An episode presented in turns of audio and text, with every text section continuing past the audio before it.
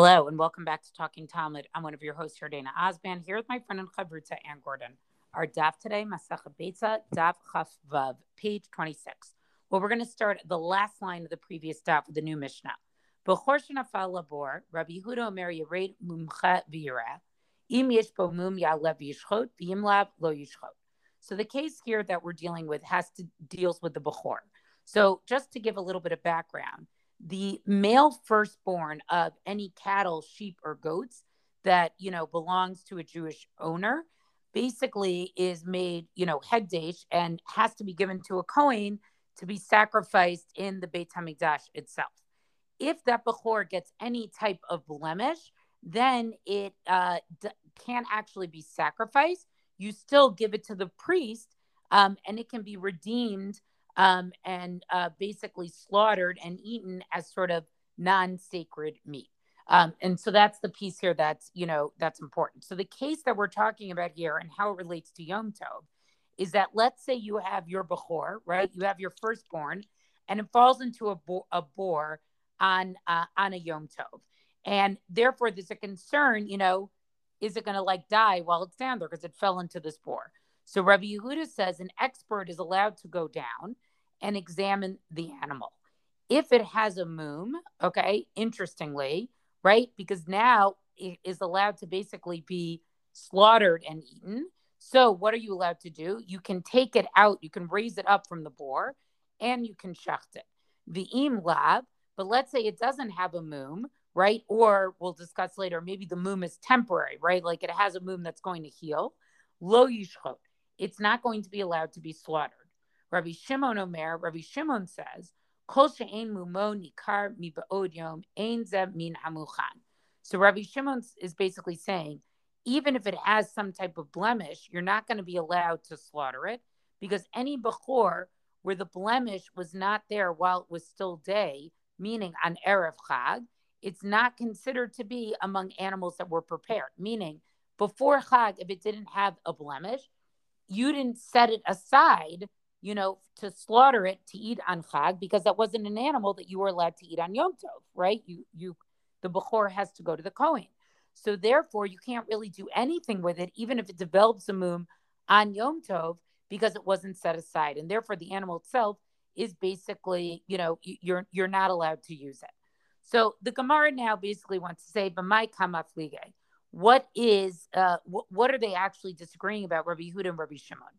E nema mumin So if we say they disagree about whether somebody is allowed to examine blemishes on Yom Tov, the Rabbi Yehuda Saba Ro'in Mumin ben Yom Tov, Rabbi Yehuda holds that you can check for Mumin on Yom Tov.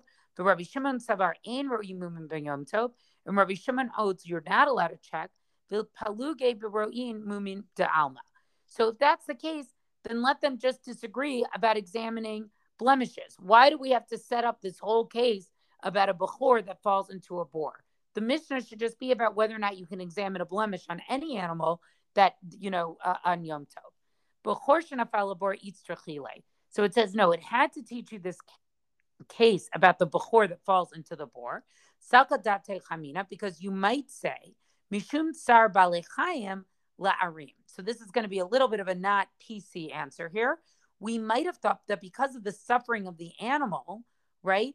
Uh, you know, you basically, you know, you are allowed to um, sort of, uh, you know, do what you need to do. The lasike Rabbi Yoshua.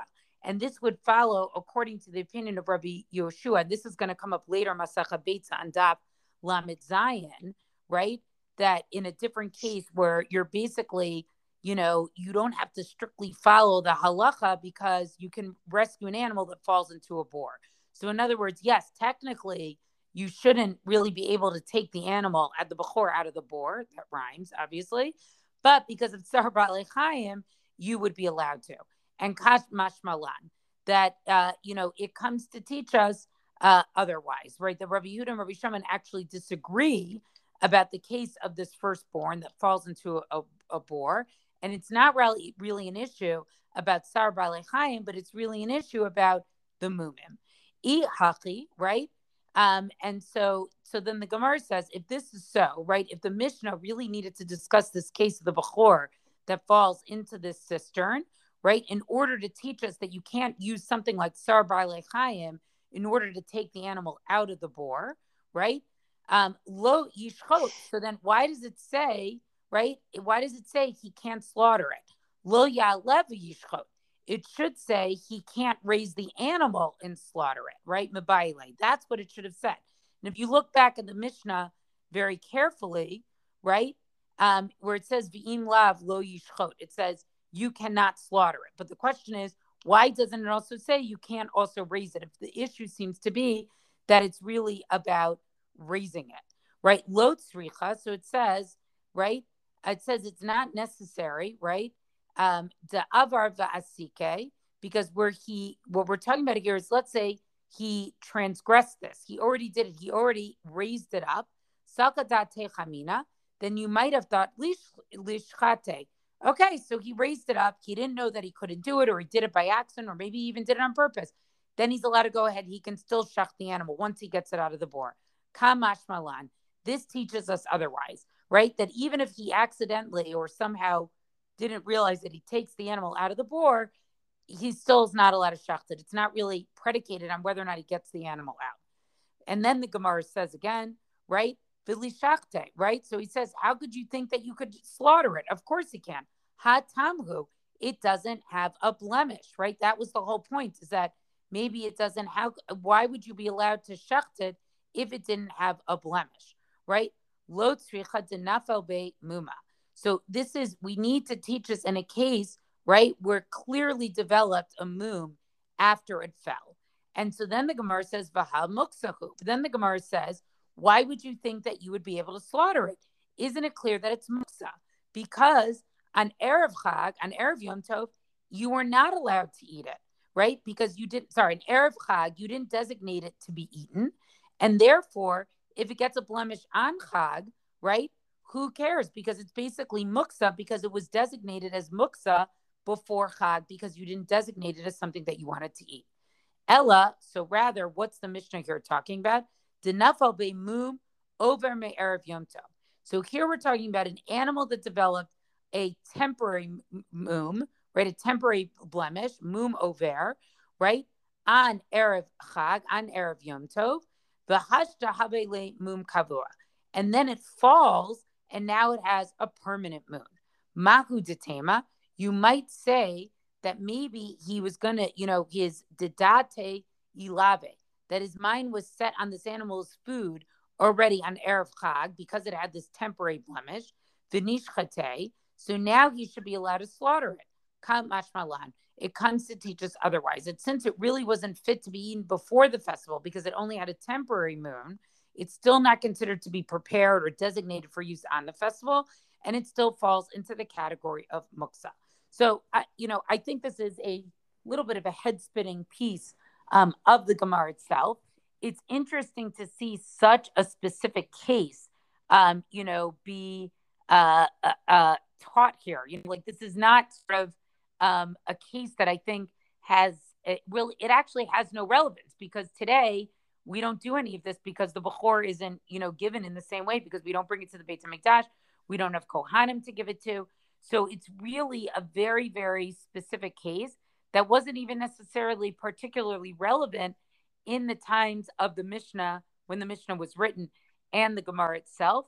Um, so it's sort of an interesting case see. And then, you know, the, there's a lot more on this stuff, right? Another brisa that they now they quote another brisa um, you know, where Rabbi Yehuda Nasi says that you can have an expert go down and the animal can be raised and be slaughtered, and they try to discuss that.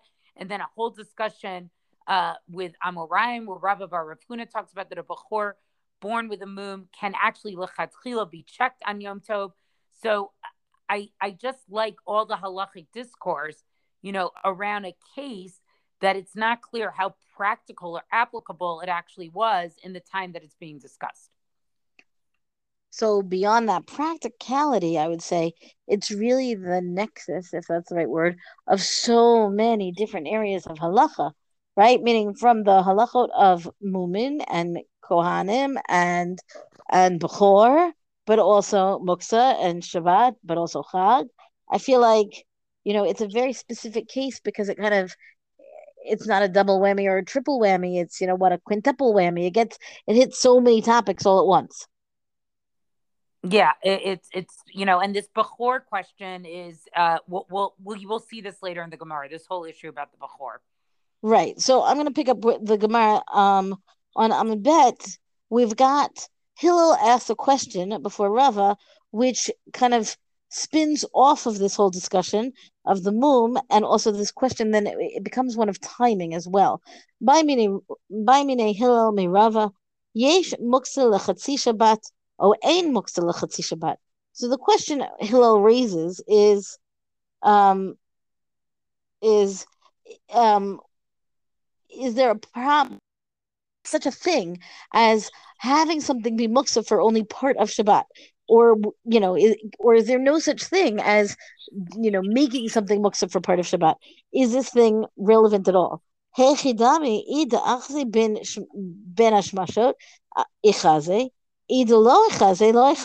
question says, you know, what what are you even asking? Really, what is this? What could the case possibly be if you have something at the time of twilight, meaning at your when you're beginning Friday in that in that zone of Ben Mashot, if it's fit for eating at that time, or if it's not eating, then you know for whatever the purpose that it is, then it should be fit for the entire Shabbat, meaning then that it's not muksa.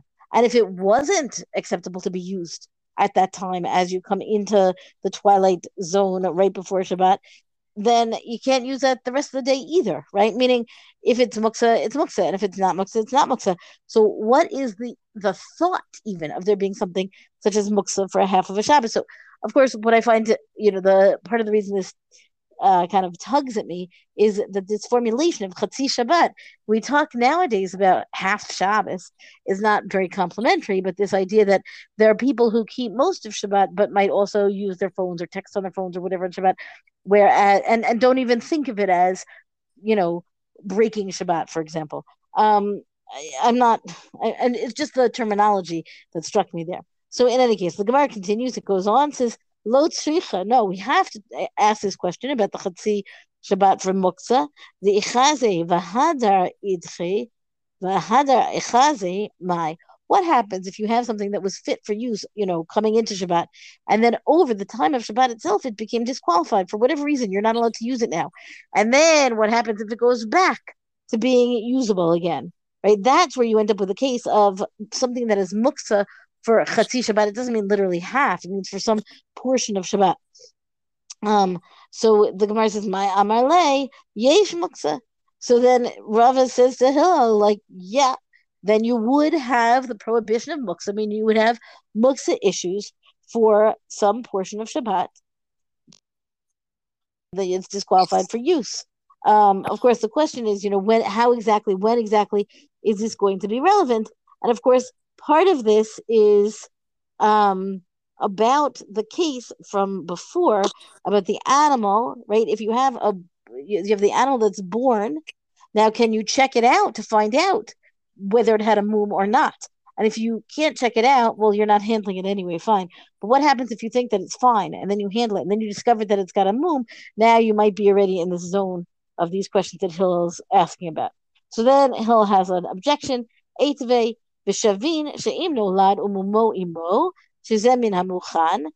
as follows.